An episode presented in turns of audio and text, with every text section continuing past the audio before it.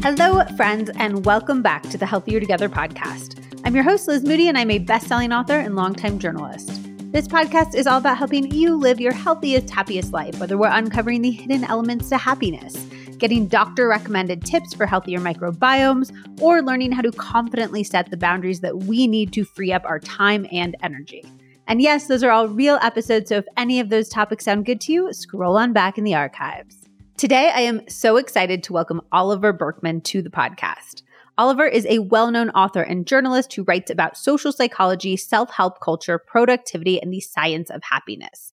His recent book, 4,000 Weeks, is an international mega bestseller. You've definitely seen it everywhere, and with good reason because it's a completely unique and needed take on the productivity world.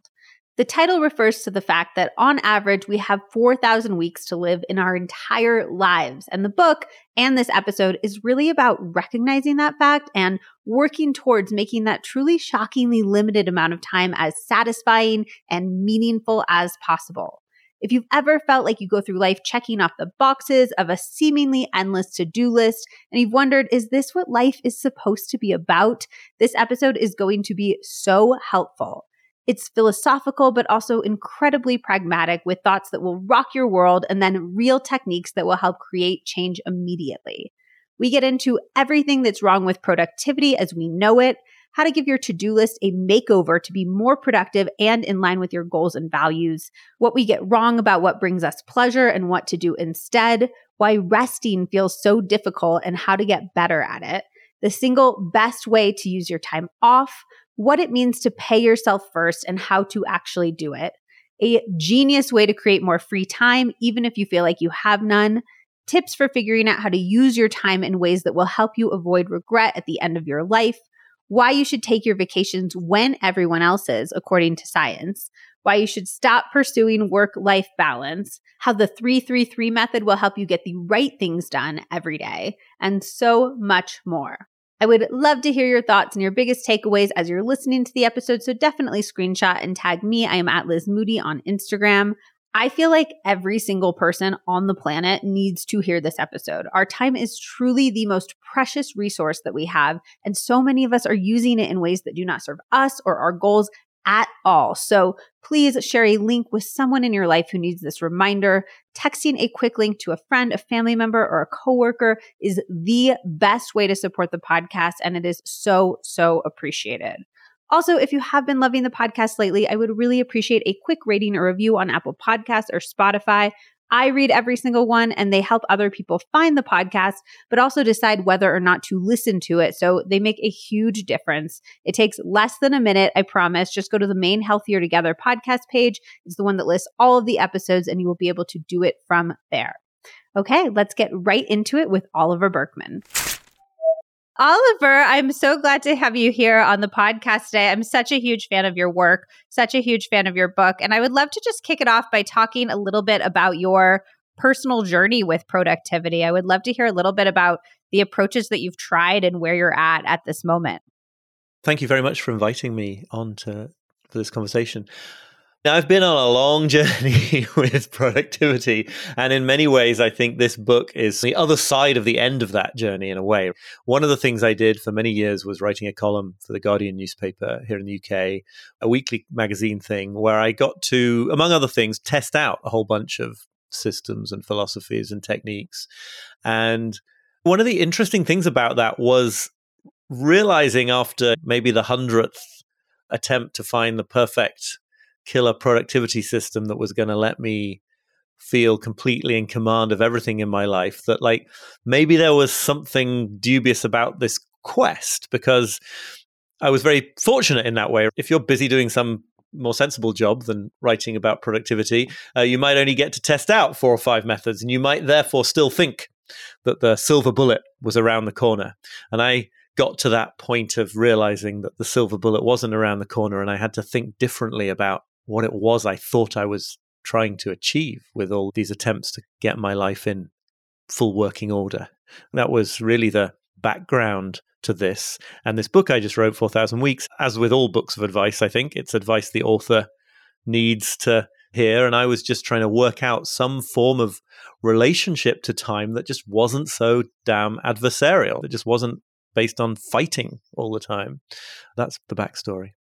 I would love to hear a little bit about why are we fighting time? What's wrong with productivity as we know it? Why are we approaching time management wrong?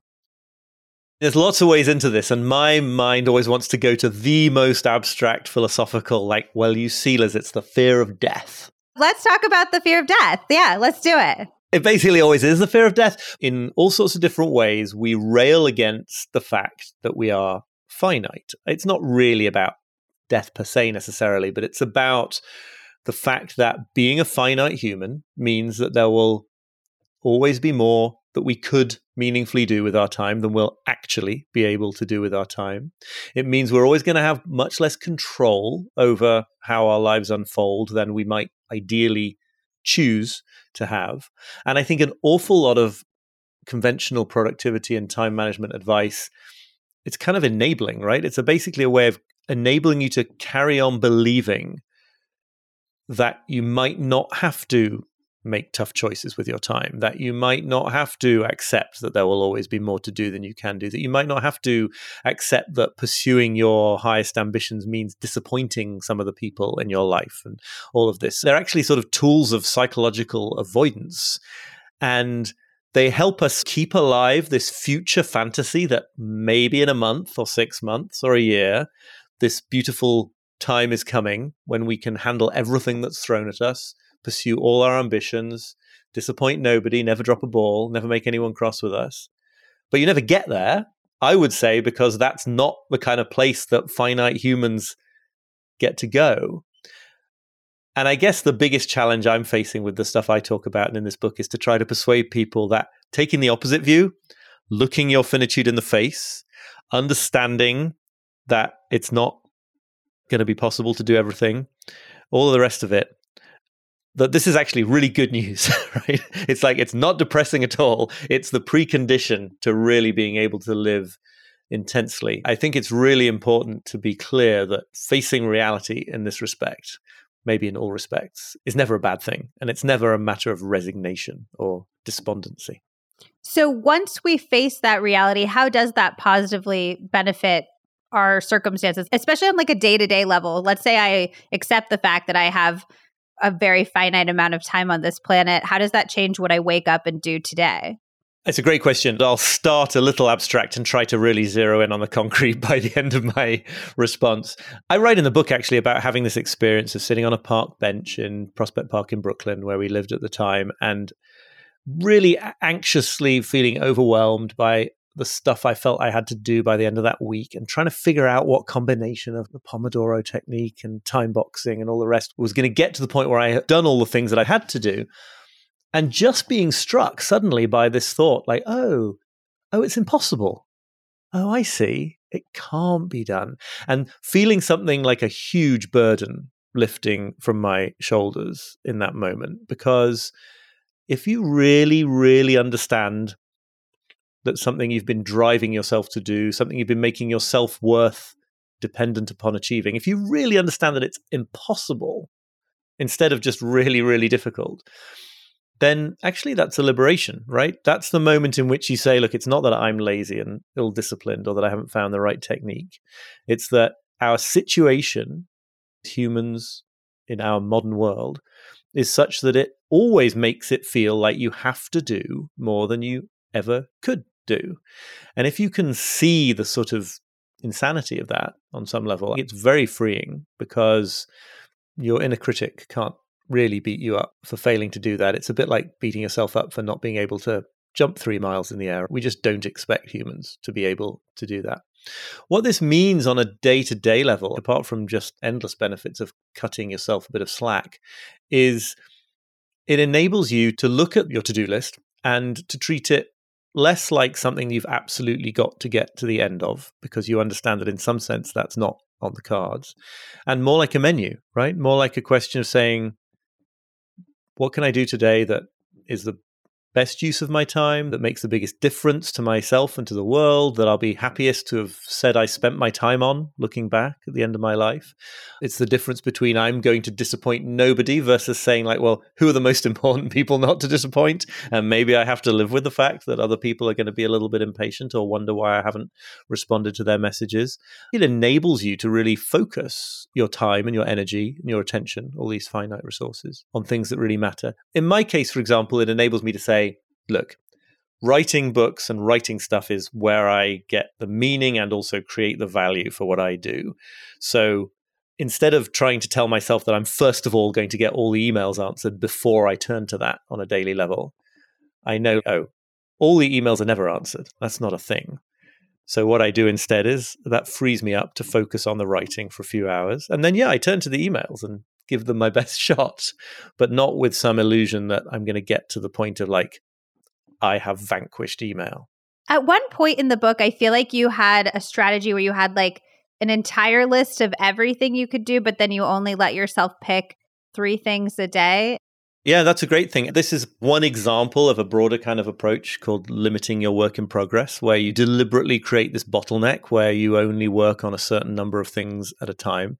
The method you're talking about, very simple version of this, you have two to do lists. One of them is open, it, it, has anything and everything that's on your plate. It could be 400 items long, right?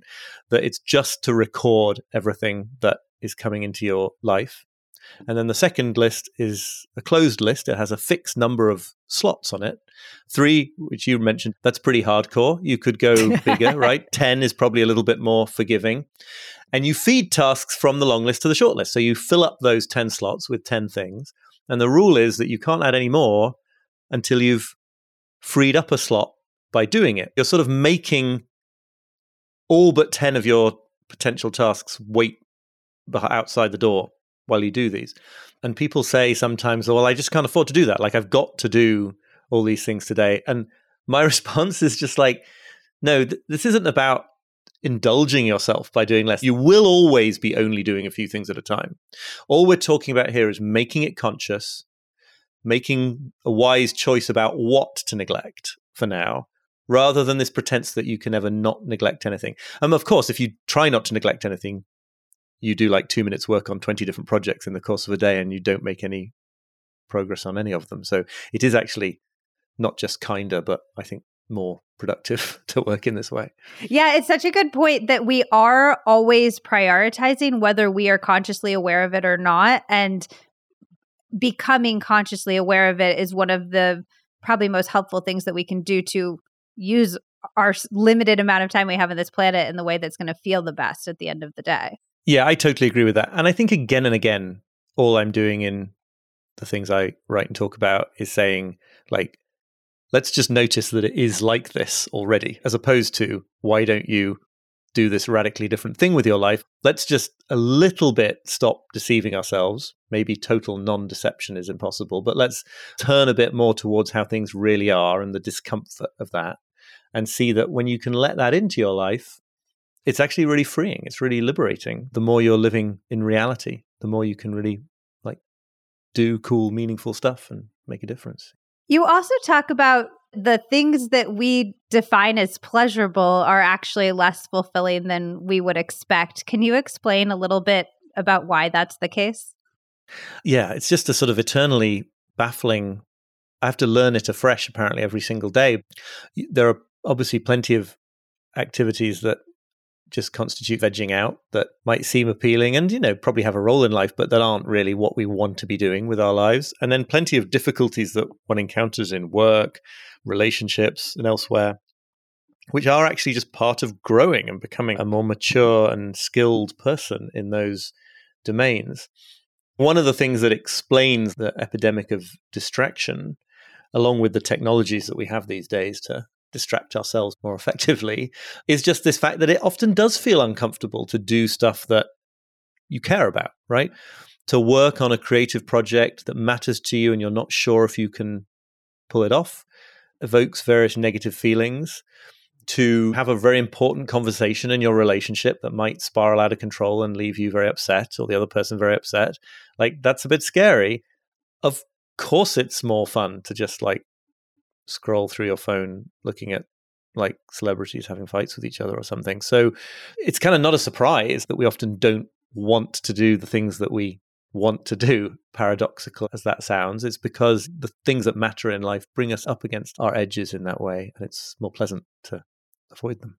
Do you have any advice for switching that, like consciously doing the things that will be more fulfilling, will be more meaningful, even if in the moment they don't feel as good? The perspective shift is important, right? When I'm writing and I come up against what feels like writer's block or not knowing the way forward, it helps me enormously to remember, like, oh, that's just what doing hard things feels like. Because it's pretty rare that that discomfort is actually physically overwhelming or dangerous to your health. It's usually just like a very mild kind of discomfort and an annoyance that it's not easy.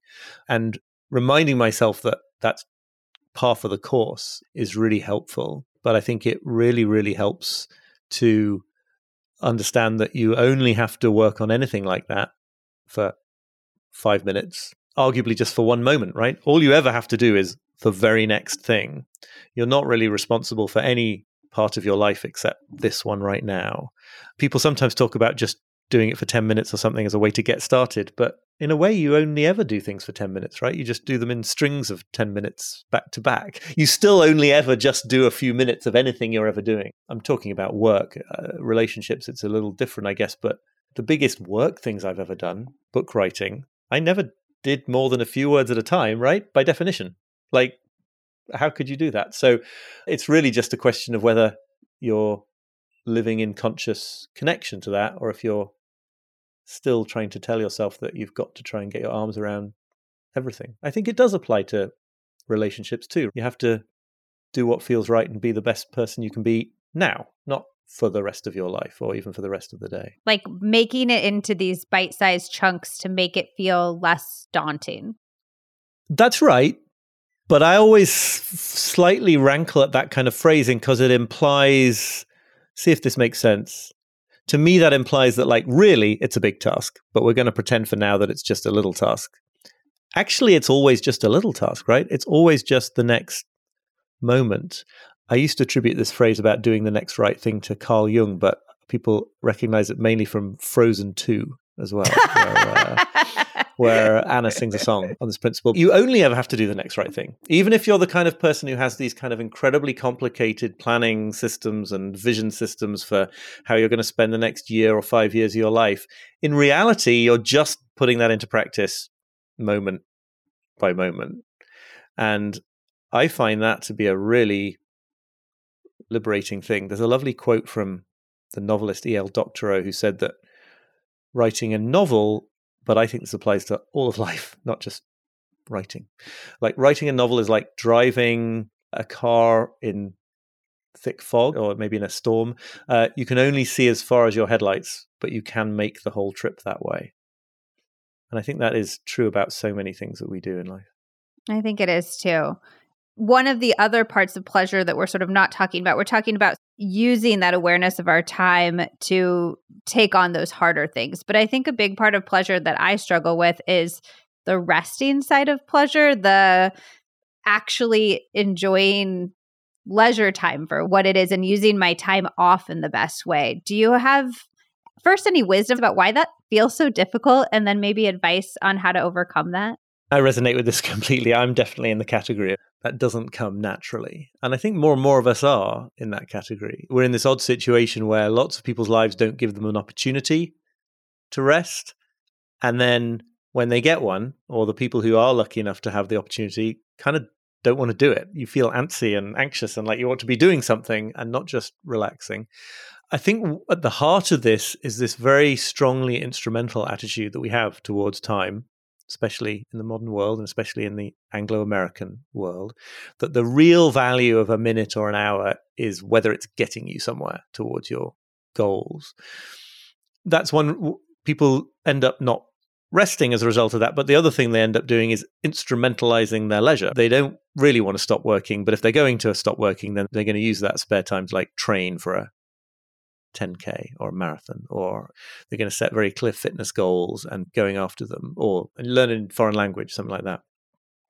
And I'm not against any of that, but I do think that it's just worth like reminding ourselves if you go back to the beginnings of what leisure meant to ancient Greek and Roman philosophers, the whole point of it was like it's for itself.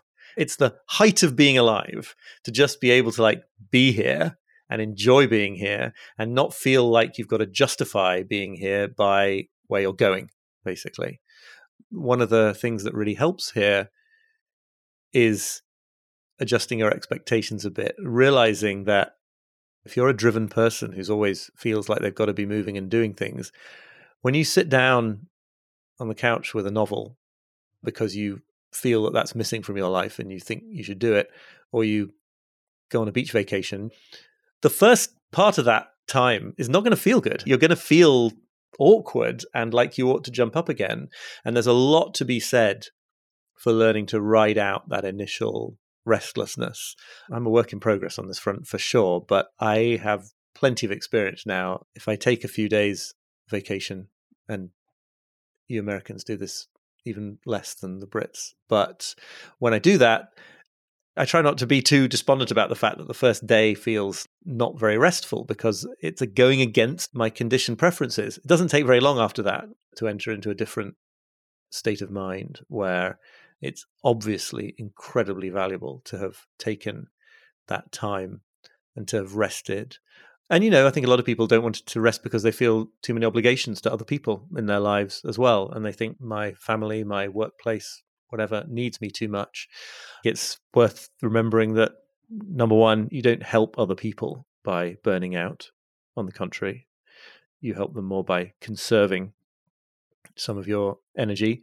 And secondly, just that, like, in the end, life does have to be about something that's happening now, right? Because if it's always only about something that's happening in the future, if it's always about getting somewhere else, and then one day it's over, that's kind of a depressing thing because you've sort of moved all the value of life into the future, and then the future never arrives because it's always the present. If you want even more concrete advice, it would be to take up a hobby.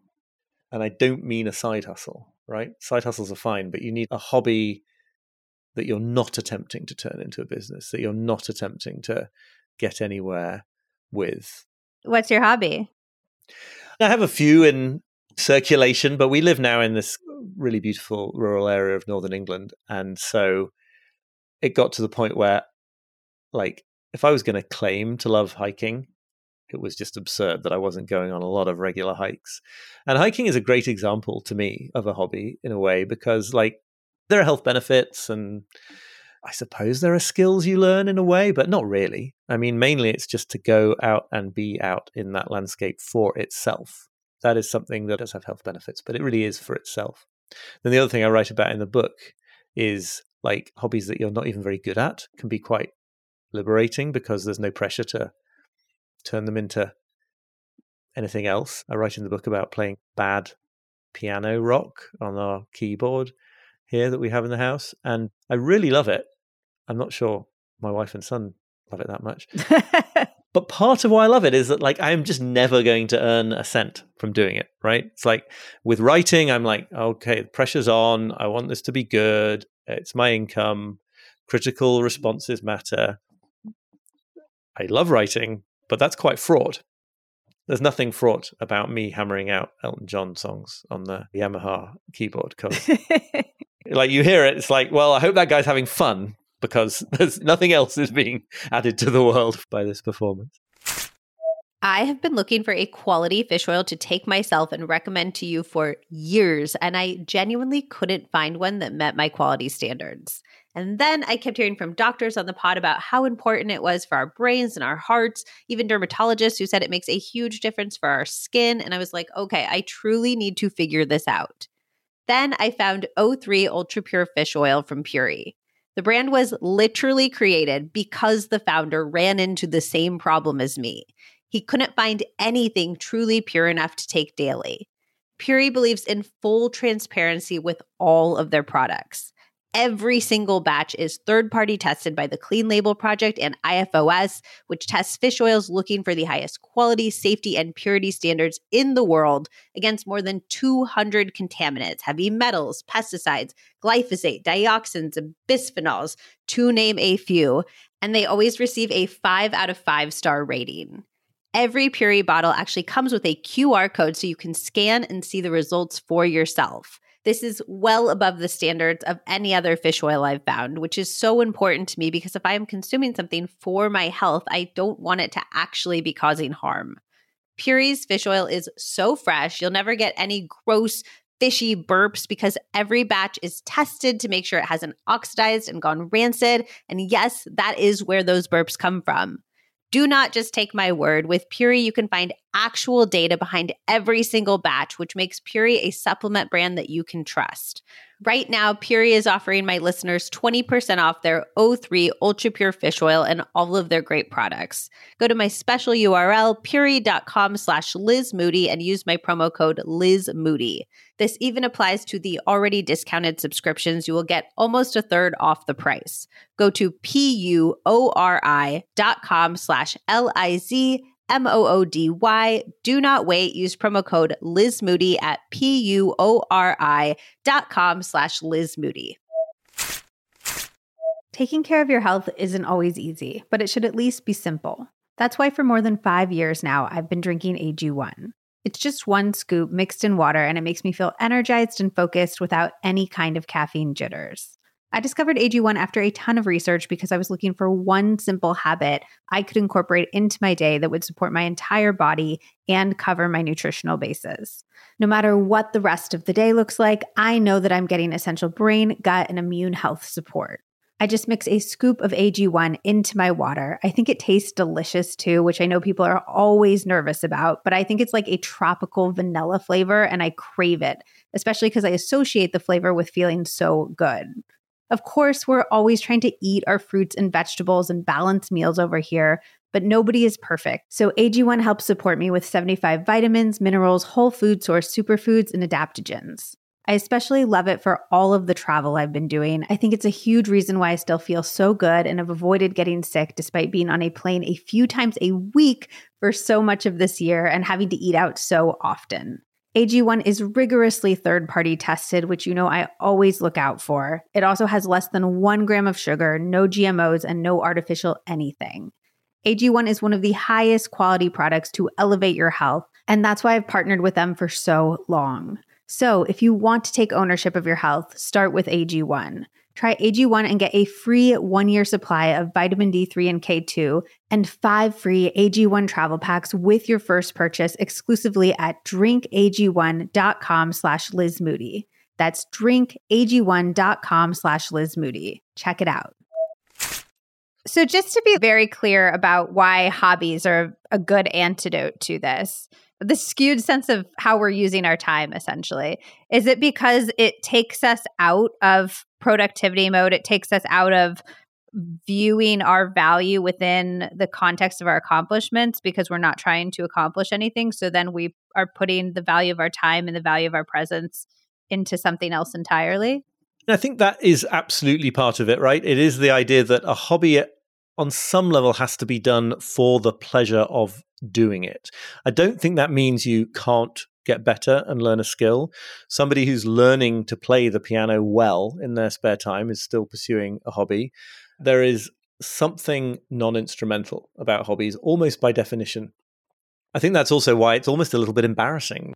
Because we live in this society where you're supposed to be really busy, your time is supposed to be jam packed, you're not supposed to have the space for this. Right. And also because you're supposed to, the things you're doing are supposed to somehow like cash out either in money or in fame or in some kind of end result that really matters. Part of what most people end up classifying as their hobbies is that the end result doesn't really matter. In general, hobbies are really on the wane and people are re- replacing them with attempts to make money out of their side pursuits and that's important too and often they need to do it right? I'm not beating up on that. A lot of people are involved in various different corners of crafting understand something about this right? Deep in their bones whether they've thought about it consciously or not. It's like there is just a pleasure in doing the thing. And sure there can be a pleasure in getting better at it as well but on some level it's about now and this. And it's a way of resting while having something to do instead of this kind of rather idealistic notion that you might just be able to sit in your garden doing absolutely nothing for an hour and rest that way. That is a big ask for modern people. That's so interesting. We can't go from 100 to zero. We need to kind of like find something that makes sense within the society that's programmed our brains almost. Absolutely. And listen, I think it's entirely possible to work very long hours and to treat that work as something that is intrinsically fulfilling in itself. People do that. People very committed to their jobs, people who found a vocation or a calling. So it's not really exactly the activity that you're doing. It is ultimately this question of the spirit in which you're doing it. If you're only living for a time when the value is going to all sort of finally cash out, then I want to say that you're not quite living as fully as you could. And that's sort of like when I finally mindset that you talk about in the book, right? I found that so fascinating because I do find myself doing that. I feel like if I put in the time now, if I make a certain amount of money, I do have this vision of like a future self that I'm holding up. And I'm like, oh, she's laying by the pool, reading books, eating fruit, and just like having the time of her life. But then in the times when I find myself doing that in my current life, I'm like not enjoying it in any right. way. Yeah. Yeah. I think that there is this idea of how do you balance this notion of the work you have to do now to create the future that you want to create and living for a future versus living in the present? It's a real challenge. And I think ultimately the aspiration here has to be that they sort of merge, right? That they become the same thing.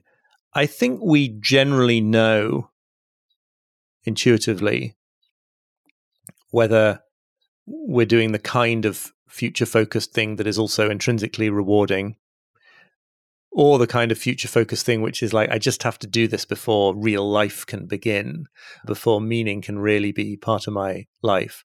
And again it's kind of not the same question as whether it's fun or not. That's what's so interesting to me.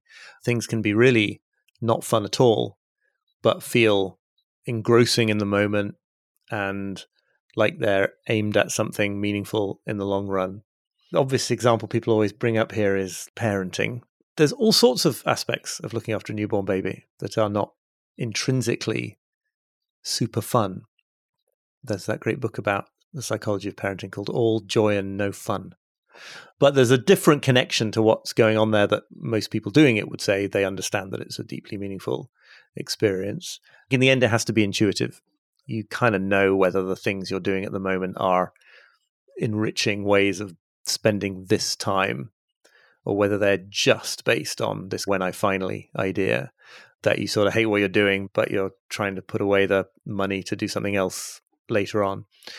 Of course, if you're doing a job that you really don't like, but you consciously have figured out that is the thing you have the least worst option for you right now in order to support goals you have, like feeding your family or living in a certain city or whatever it is, that's meaningful too. Then you've connected it to a why that I think gives it meaning. I don't want to sound like one of these lifestyle gurus saying you should just like walk out of a job you don't like. People can't always do that. What you can do is understand why you're doing it for you. And if there isn't a good reason for that, then you probably should walk out of it.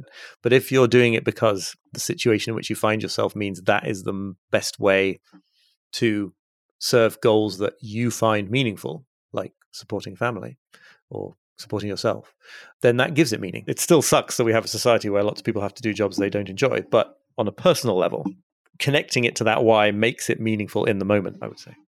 Can you talk about the idea of paying yourself first when it comes to time?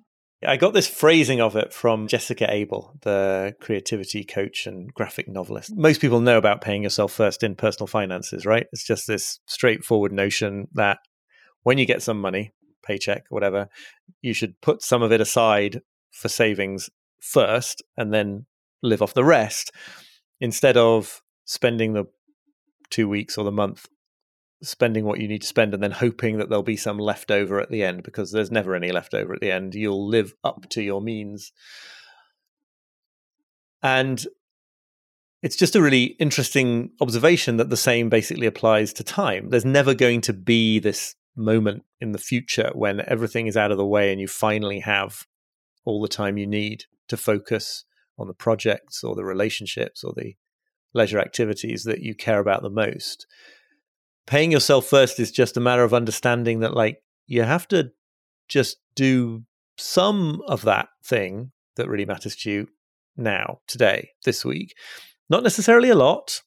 Maybe you really can't do it for more than a few minutes, but you do have to sort of do it and understand that the thing to learn how to do with all that anxiety you feel about how much is on your plate is not to get so hyper efficient and productive that you eradicate the anxiety by completing all the things. Not possible. it is instead to learn to get better at tolerating the presence of that anxiety and saying, okay, noted, but meanwhile, I am actually going to go and, you know, try and write this short story, go and spend time with this person I care about, go for this walk in the hills. It was a big switch for me to realize that the correct response to my sense of like there's so many people waiting for me to do things. Oh no it's terrible is to be like okay i'll give that some time today but first i'm going to give some time to the things that seem to me to be the most important. And somebody's going to be impatient about not getting a reply from me but that was always the case anyway. I have two questions about that. One what would you say to the person who says and I think a lot of the traditional productivity books are targeted to this person. This person says, I literally don't have that free time. If I pay myself first, something will fall away that was critical, that was important. My baby won't get fed, or my boss won't get this email from me and I'll be fired, something like that. And they're trying to get all the productivity hacks in place to carve out that little bit of free time for themselves. What would you say to that person? It's a really good question. First of all, I don't think this is that paying yourself first is necessarily about leisure time. It is about making time for the things that matter the most for you in your life right now. And there are situations people can be in where it really is the case that answering their boss's every email on a one minute response time is the thing that matters the most to them. I think that's rare. People don't do enough thinking about whether it really matters the most to them, whether the trade off that they're making in order to do that is a trade off they are actually willing to stand behind. But it can be the case, right? And I don't want to pretend that there aren't people in those kind of situations. Firstly, I think that people are a little bit too ready to assume that they are in that non negotiable situation when they're not. But secondly, if you truly are in a completely emergency governed situation where either your child depends on sort of you're being absolutely available or your job is such that you're not going to eat and have a place to rest your head if you don't do all these things, then that is the situation you're in. And it's pretty bleak, cold comfort to say it, I recognize. But then that is the most important thing for you to be doing in that moment, along with, I would say, doing whatever you can to alter that situation at least the one about the terrible job looking after a very needy newborn baby is its own challenge but it's just the way it goes. I think it's always possible to come up with these sort of hypotheticals which really really challenge any notion that you're going to give time for yourself you're going to make time for yourself in your life. But i also want to say that in most of those examples they're so extreme that actually it sort of is the wise choice in those situations to focus on those kinds of tasks. What I really would challenge anybody to do is to really ask themselves whether they are really in that situation. If you're really convinced that you don't have like half an hour to yourself in the day, it's not for me to say, you know, I don't know you, the person asking this, maybe it's true. But a lot of the time it means I don't feel good about using that half hour for myself. I don't feel like I want to because it seems indulgent or I feel guilty or I can't settle down enough to use that half hour to read a book or something. So I just think there's a lot of scope for really interrogating whether one is ever really in that situation. Yeah, it's about getting almost like a right sized sense of importance for a lot of things. And I find myself doing that with my job where I'll, like last week, the podcast. We had like a little snafu with the podcast edit, and our podcast went up like three hours late. And I was freaking out about it. And I was like sending all these emails, and it went up three hours late, and it truly didn't matter. I think I got like a few messages about it and I was like, oh, it'll be up in a few hours. And they were like, great, I'll listen to it in a few hours. I do think that, especially with our work stuff, sometimes it feels like life or death. I've had the experience too of friends who have given so much of their souls to a company and then been laid off and been like, wow, I thought I was indispensable here. I thought I was giving this my all. And then you're just out and the company goes on fine without you. And I always think that those are the moments that you're just like, oh my gosh, my sense of what matters is so skewed. That's a really well made point, And it just sort of makes me realize as well that we bring a lot of strange childhood psychology to these situations as well. And this will differ from person to person, but a lot of people invest bosses and managers above them in the org chart with a kind of parental a feel of being parents and people that they still have to please and get the approval of for a particular reason. And of course, what a psychotherapist or psychodynamic psychotherapist would say is that it's sort of rational for a small child to feel that they've got to have the approval of the people who keep them alive. It's not rational anymore to think that life or death usually hangs on whether your boss is pleased with you. Again, maybe at the very edges of poverty and low income work, that might be true. But for a lot of people, even if they want to stay in their boss's good books, that sort of existential level that it would be catastrophic is something from an earlier time.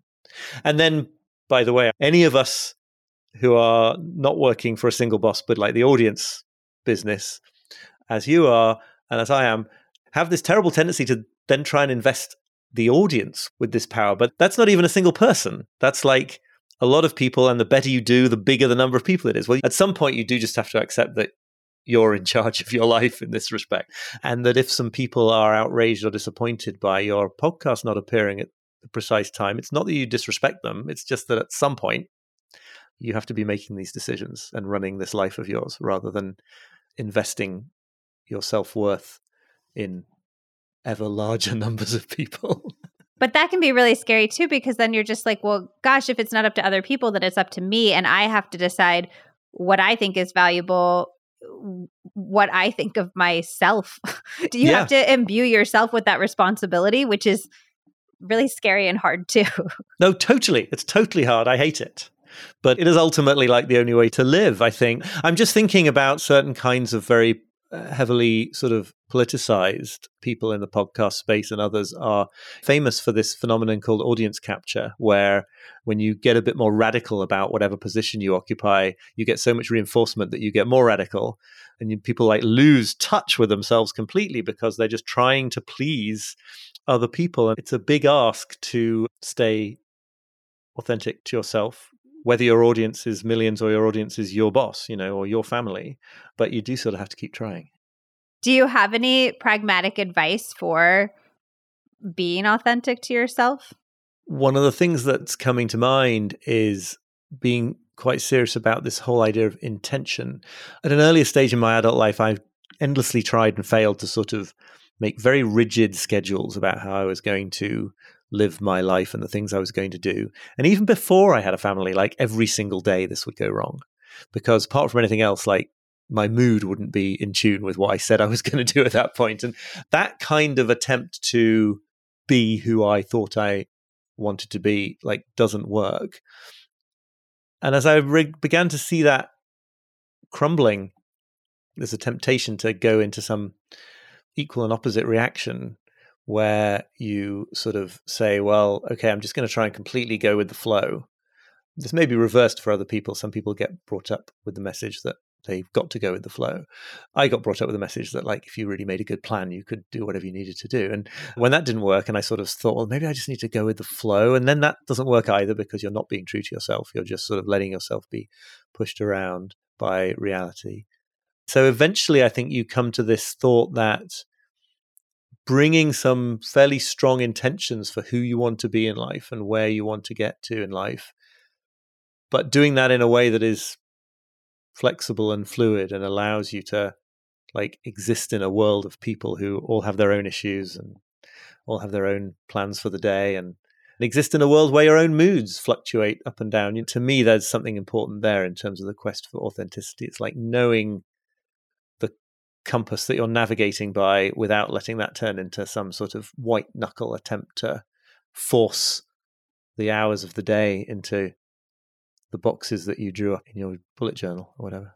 I love that. Okay. And then my second question was when we're paying ourselves first, let's say we're taking that half an hour for ourselves before we dive into our to do list, there is often that anxiety where our mind keeps drifting back to our to do list, where we can't enjoy the time that we have set aside to pay ourselves first. Do you have any tips to combat that feeling and to actually be present in those moments? It actually, I think a lot of your book is about like, we have way less time than we think we're using the time that we have in a way that's not actually helping us live the lives that we want to live and we're not being present in the time that we have and so i'm curious like yeah how can we start to on a day-to-day basis combat some of those things for me it has all been about being willing to feel the discomfort that is associated with those things really feel it feel it where it arises in my body which is for me often in my stomach and not trying to sort of eradicate that and run away to my head and convince myself that everything's great, but just be like, yeah, it does feel like that. But if those feelings are given their space, it's an old cliche of meditation and stuff, but it's true. Like if those feelings are given their, those sensations are given their space, they do tend to dissipate of their own accord. There are definitely much more concrete techniques. I tend to carry a little timer around with me to do certain things, including certain kinds of fun non-work things for certain amounts of time so that I can tell myself like okay this is just like it's just for a few minutes or I'm going to put a 1 hour limit on how much time I spend in my inbox so that it doesn't end up taking over the whole day. So there are kind of weird little geeky things like that. But I think that the really important part of it is just like being really forgiving with yourself about the fact that like we are built and conditioned by everything in our environment to try to do more, try to get on top of more, try to be more efficient. And so there's something subversive about this. There's something that is a kind of resistance. And so you need to kind of be okay with that and not just feel completely great and empowered at all moments that you're engaging in it. It takes a lot for a health supplement company to wow me, but Cymbiotika really breaks the mold. If you haven't discovered them yet, they make really different products than any other supplement company I've seen before. They have a lot, so I highly recommend that you check out their website and take their quiz to find out what's best for your specific goals. But I wanted to call out a few of my personal favorites. First of all, the topical magnesium. You all know I love magnesium, and I've always wanted a topical spray that wasn't sticky, that felt good and luxurious to use and that actually let the magnesium absorb into my body, which requires DMSO as an ingredient, which I have actually never seen in any other product. If you have achy muscles or sore feet, this is literal heaven. And I also love it before bed to help with sleep. And then I have become increasingly interested in minerals. We talk a lot about vitamins, but adequate minerals are so key for energy. And unfortunately, it's become harder to get adequate minerals because our soil is so depleted of them. The Cymbiotika Shilajit supplement is one of the best mineral supplements that I've found, and the research around Shilajit is profound. There's robust human and animal research that shows it acts on ATP in a way that significantly helps restore and create energy, which is one of the biggest things that I love it for as a low caffeine consumer. There's also robust research around its anti inflammatory properties, its brain protective properties, and more. I think of it more as a whole food than a supplement. It's a naturally occurring resin, and I just mix a little bit of it into my afternoon tea or my decaf coffee drinks. And like all Cymbiotika products, there are no additives, fillers, toxins, or artificial flavors. Of course, I have a special discount for you. You can use code Liz Moody to get 15% off plus free shipping on subscription orders. Again, that's code Liz Moody for 15% off on cymbiotika.com. Did you know that we don't just have a gut microbiome? We have microbiomes all over our bodies and they all function a little bit differently. While your gut microbiome thrives on having diverse bacteria, your vaginal microbiome is dominated by a single bacteria, Lactobacillus crispatus. This bacteria keeps things running regularly because your vaginal microbiome serves as your vagina's natural defense system, protecting it against any unwanted disruptions. Menstruation, exercise, swimming, diet, condom use, sex toys, sex and oral sex, gels and lubricants, stress, certain prescriptions, certain contraceptives, certain cleansers, feminine hygiene products, and past pregnancy can all throw off your vaginal microbiome, leaving your vagina susceptible to imbalances and unwanted issues. In fact, data shows that 9 out of 10 women, 9 out of 10 women have an unstable vaginal microbiome, which is why I am so excited that Seed introduced a new vaginal symbiotic, VSO1. VSO1 is the first clinically validated vaginal symbiotic formulated with three proprietary L. crispatus strains to establish an optimal vaginal microbiome and protect against daily disruptions in pH. This is a next generation formulation developed from 15 years of leading microbiome science, and it's a whopping 10 times more effective than a leading oral probiotic at optimizing the vaginal microbiome. VSO1 lets you take control of your vaginal health from the comfort of your own home. You start your first month with Reset to rapidly establish an optimal vaginal microbiome. And then you continue monthly with Sustain to help maintain an optimal vaginal microbiome and regulated pH. Sustain is just two pills a month. Yes, two a month, which is such a low lift for huge results. Stop treating vaginal health symptoms and begin to address the root causes. I am so excited to integrate this into my monthly routine alongside DSO1. If you would like to try it too, you can use code Liz Moody at seed.com slash Liz Moody to get 25% off Seed's VSO1 starter kit. Again, that is Liz Moody at seed.com slash Liz Moody for 25% off. In your research or in your personal opinion, is there a most universally fulfilling way to use our time? Like if somebody's like, I don't know where to start, but I want to use my time in a more meaningful way, is there something that you found kind of works for most of us? I really deliberately resisted writing this book as a kind of like, here are the things that you should do to live a meaningful life, partly because I don't think it is universally true of anything, but also because the ones that are more universally true are kind of like you know them. Like you do not need me to tell you that spending time in nature and in forming deep relations with family and friends and being in awe inducing settings. Like we know this now. There's like 5,000 magazine articles every day about these things. Something that I've found really useful is this question from James Hollis, the Jungian psychotherapist, who suggests asking of any life choices you're considering making or just of your life as it is currently, does this enlarge me or diminish me? The question of whether it makes you happy or sad, right? That's a disastrous question to ask. Will this choice make me happy in life? We're terrible at predicting what's going to make us happy in life. Some of the things that make us happy in life aren't even that meaningful, just a quagmire. But asking if it enlarges you or diminishes you is really, I find, really helpful because it connects to an intuitive level at which you can see that there are some kinds of problems that you encounter in a relationship, say, or in a job, that do tell you like you're in a terrible relationship or job and you should get out. But there's a whole other kind that are part of growing and becoming a better partner or a better person in that job. And that enlargement diminishment question really enables you to distinguish between those. Because as James Hollis says, usually you know the answer. And if you don't, you can ask yourself it a few more times and eventually the answer arises. And I find that very helpful for being able to know whether something that I'm engaged in is a good thing to be spending my time on. It's really weird. We all have this experience, I expect, of either being in a crisis or helping a friend who's going through a crisis and there being nothing good about the situation, but still having that feeling like I'm in the right place.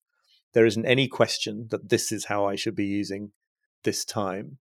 I have this reputation of being good in a crisis with some of my friends and relations, and it sounds like a huge compliment.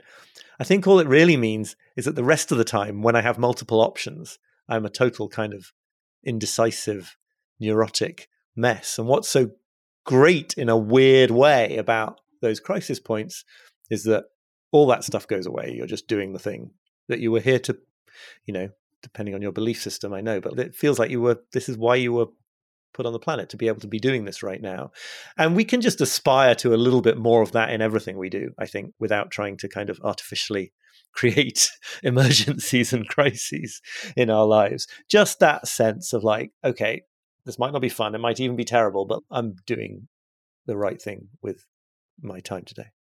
I feel like I'm really good in a crisis because I've struggled with anxiety forever. So by the time you get to a crisis, like by the time the pandemic happened, I was like, I have envisioned a global pandemic for 15 years. I had lived in that world in my head for so long. I was like, oh, welcome, welcome everybody right. to where I've been living. I'm just resonating with this really deeply because I hadn't thought of it as the same point, but I think it kind of is the same point.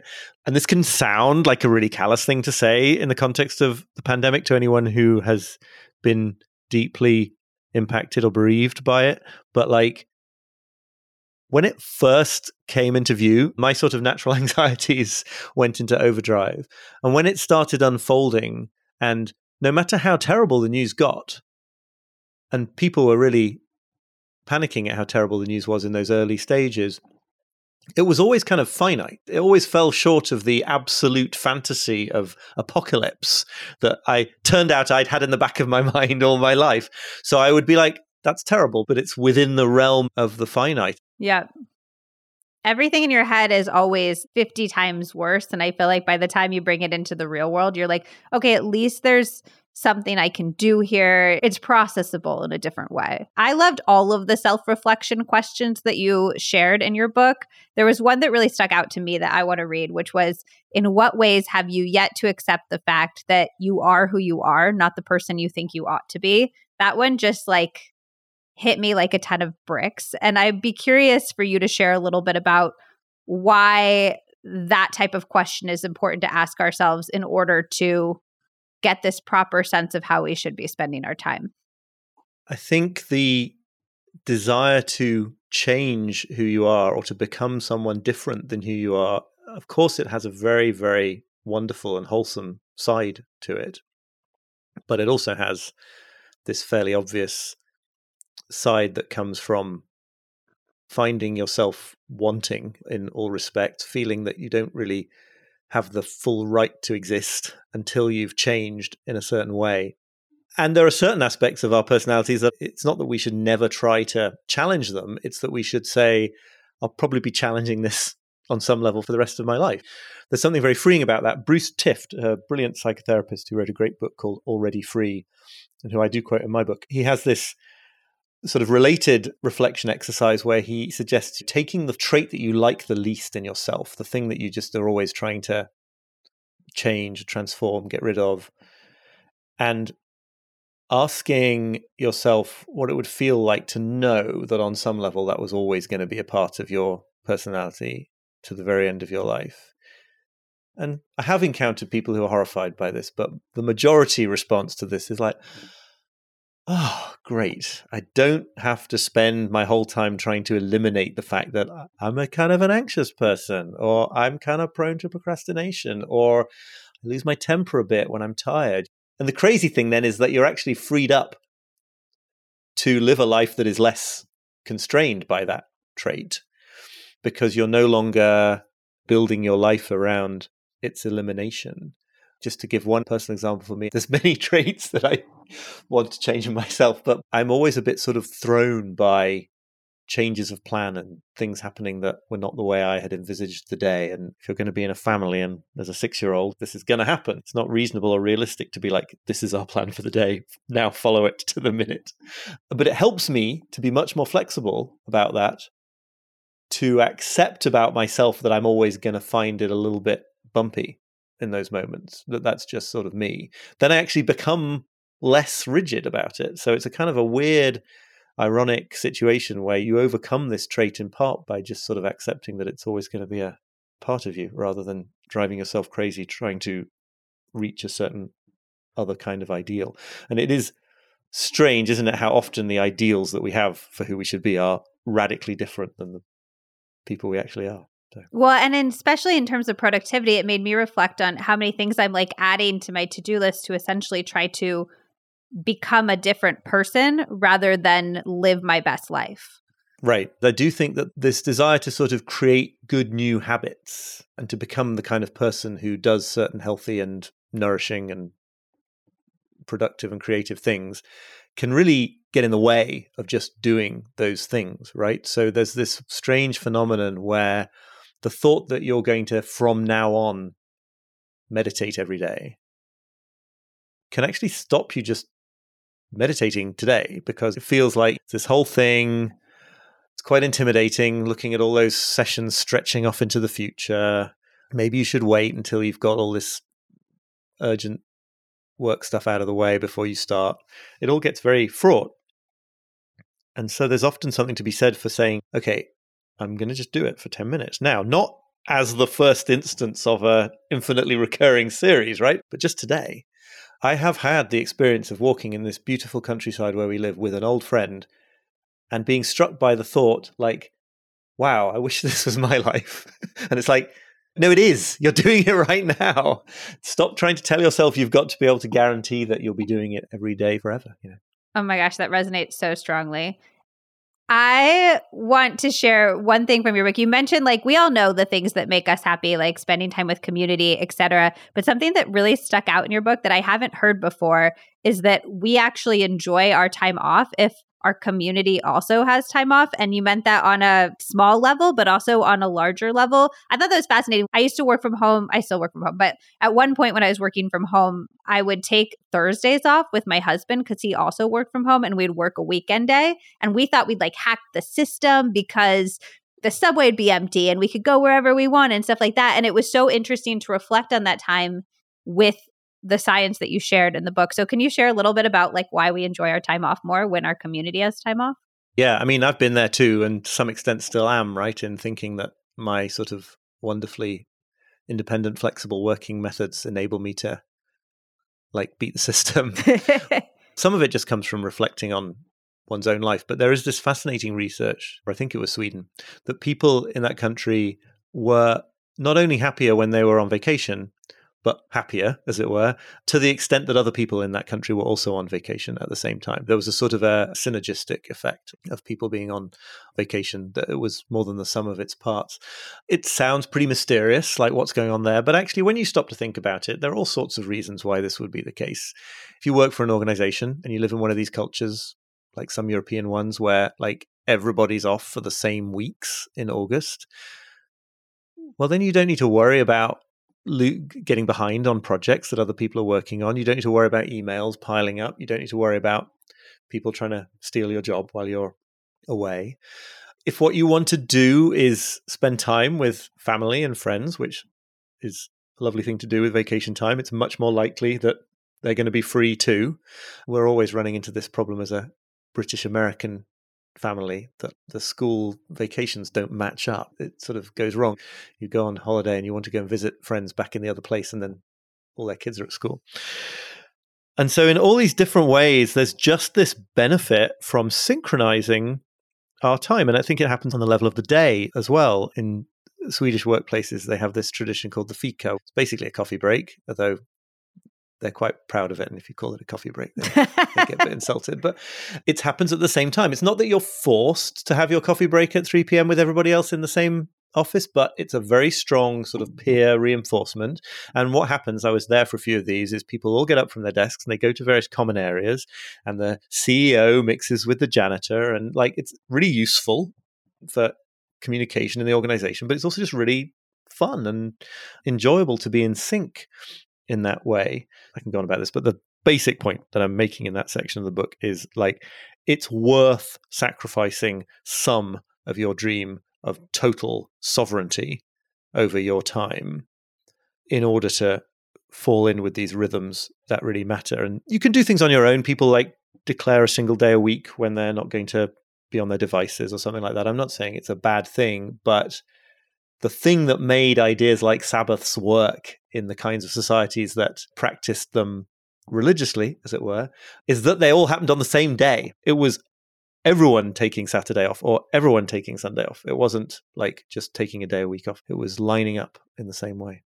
Yeah. Interestingly, I feel like you can also harness it on the other end in some ways. Like sometimes I feel like I get my best work done on Saturdays because everybody else is off. So, like, you can take advantage of being like out of the rhythm and you can take advantage of being in the rhythm as long as you kind of understand the impacts of the rhythm. Absolutely. I think that's really, really well put. As an early riser, I still believe on some level that I'm stealing a march on the world by working earlier than anyone else, even though I have to go to bed earlier than everyone else. Well, so it doesn't really work out.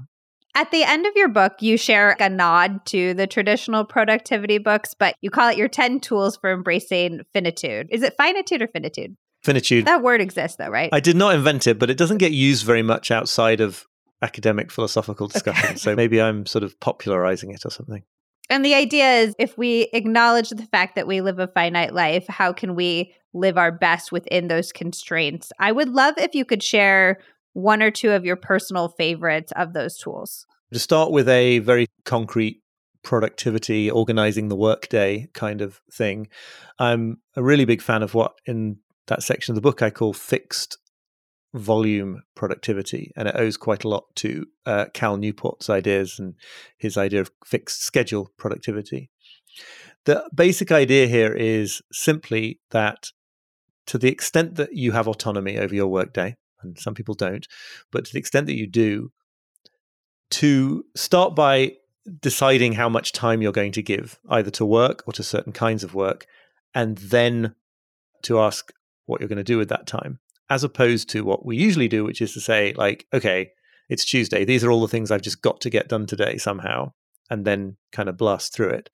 Instead, you say, well, look, realistically speaking, I've got, say, three hours to give to deeply focused, undisturbed at work when I'll have a lot of energy, and maybe four hours to give to the other kind of work, right? Maybe it's more, maybe it's less. That doesn't really matter. Then you've sort of established these containers and Cal certainly would say they should be specific time blocks on a calendar. I don't quite do it in that way, but the point being, you've got a clear understanding of the kind of volume of time that is available.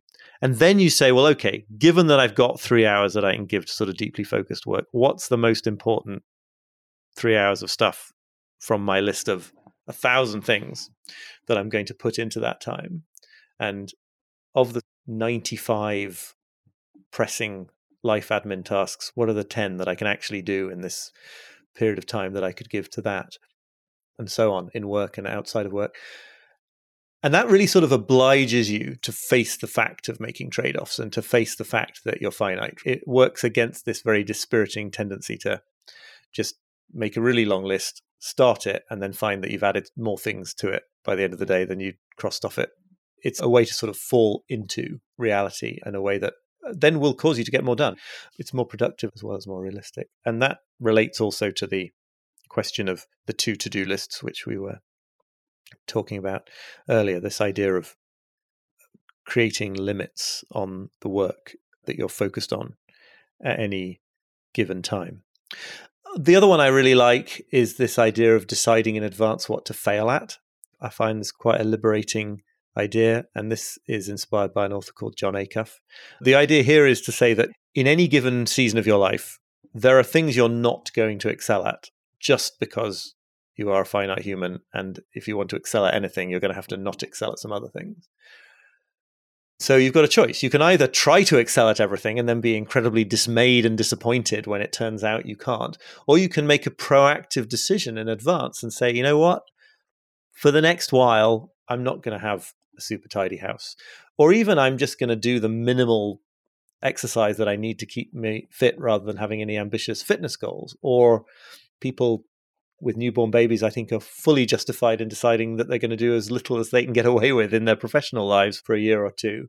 Or just smaller things like I have an ambition to be a good cook rather than just a serviceable producer of nutritious daily dinners. And I am the latter, right? But I'm just, there's nothing impressive about my weekday cooking. But you know what? That's a great example for me of an ambition to let go of for now. Because I don't actually care about it that much. It would be quite a big deal to really focus on it. And therefore, I'm not dismayed that I've made no progress in that quarter because I sort of deliberately assigned that to the area of like things that are not for now. So I think that's a really useful strategy, again, just to sort of figure out what things you're not really committed to and fully let them go for the time being. It's a nice opportunity too to reflect on all of the shit that society tells us we're supposed to be like thriving at and doing so great at that might not actually matter to us. Like you said, you're like, well, if I cared about being a good cook, perhaps I would have done that by now. But right. you care about giving yourself nutritious food, and that's fine. That's like a okay. Absolutely. And you're touching on this way in which these ideas of like work life balance that feels like they ought to be so great and liberating actually just end up being demands that you're excelling 100% in multiple areas of life outside work and inside work. And that's not how percentages work. No. Can you just leave us with one homework assignment? If somebody is listening, they're feeling burnt out by their email inbox, by their to do list, by their family responsibilities, what's one homework assignment, one first step that they could take towards living a better life? I can think of several, but the one that I sort of have to say because it's most in keeping with what I've said, and I do believe it the most really, is to reflect on one thing that's an important part of life to you, but that you're not doing at the moment. And that could be a creative pursuit, it could be nurturing a relationship, it could be a recreational activity, it could be any number of things and just actually do that thing for a moment of time today.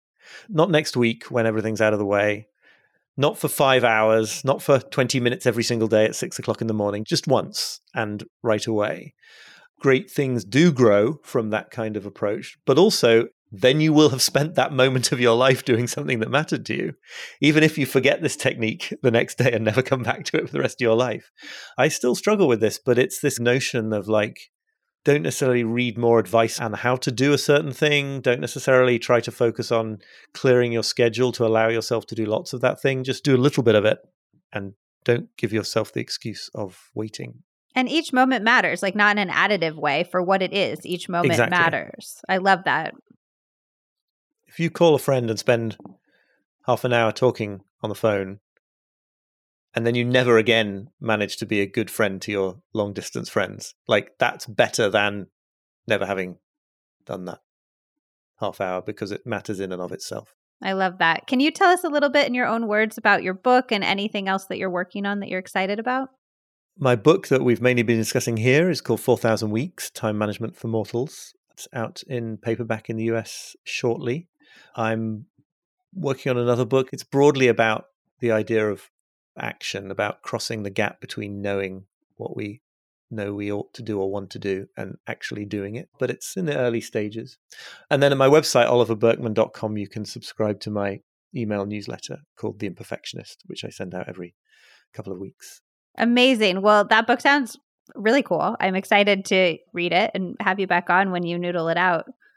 I hope it's not too far in the future. That would be great. well, thank you so much for spending your very precious time with us here today, Oliver. I really appreciate it. It's my pleasure. Thanks very much for inviting me. I wanted to add in one quick thing that I learned from Oliver after this interview, and I thought it was a genius and really simple method. It's from his newsletter, and it's called the 333 approach. Basically, it's a way to set up a daily schedule to help meet some of the goals that we talked about in this episode about making the most of your limited amount of time on the planet. So, Every day, you spend three hours on your most important current project. And within that, you define a specific goal for what progress looks like on that day. And then you complete three shorter tasks that might just take a few minutes, but you've been avoiding them or they're urgent to dos. Oliver includes calls and meetings in this category too. Finally, for your third three, you do three maintenance activities, which are things that need daily attention to keep your life running smoothly, whether it's a healthy habit or clearing out your inbox. That three hour chunk, though, first of all, there's a lot of research that shows that we're only capable of working deeply on something for about three to four hours. So you're going to take that capability and use the three hour chunk to move you toward the things that matter, while at the same time, you're not letting all the little things that constitute our daily life slip away. I really love this approach in the context of this episode, and I'm going to be giving it a go myself. I will let you know what happens. I also loved the question of will this choice enlarge or diminish me? I'm going to be using that as a guiding principle. I honestly can't stop talking about so many of the things that Oliver shared in this episode. It kind of reshaped how I am viewing almost every moment of my time and every interaction I have. And when I flop down on the couch to scroll social media, just it's it's changed. It's put this new lens on the way that I view the world at large. And I'm so curious to hear what you think about it as well. Please share a link for this episode with anyone that you think would benefit. There is so much talk about productivity hacks on social media today. And I think everyone could use at least a dose of Oliver's really different approach. And if you're new here, welcome. Hi, hello. I am so glad that you're here. Make sure that you're following the podcast on whatever platform that you like to listen on. Just go to the main podcast page. It's the one that lists all of the Healthier Together episodes. You will see the word follow under the logo on Spotify. And then there's a little follow with a plus sign button on the top right of that same page on Apple Podcasts. That way, all of the new episodes will show up right in your feed so you will never miss out on one. And trust me, you do not want to miss out because we have some incredible episodes coming up, including one all about taking your power back, even when society is trying to push you down, and one all about sustainable, healthy weight loss. So make sure that you're following so you do not miss out. Okay, I love you, and I will see you next Wednesday on the next episode of the Healthier Together podcast.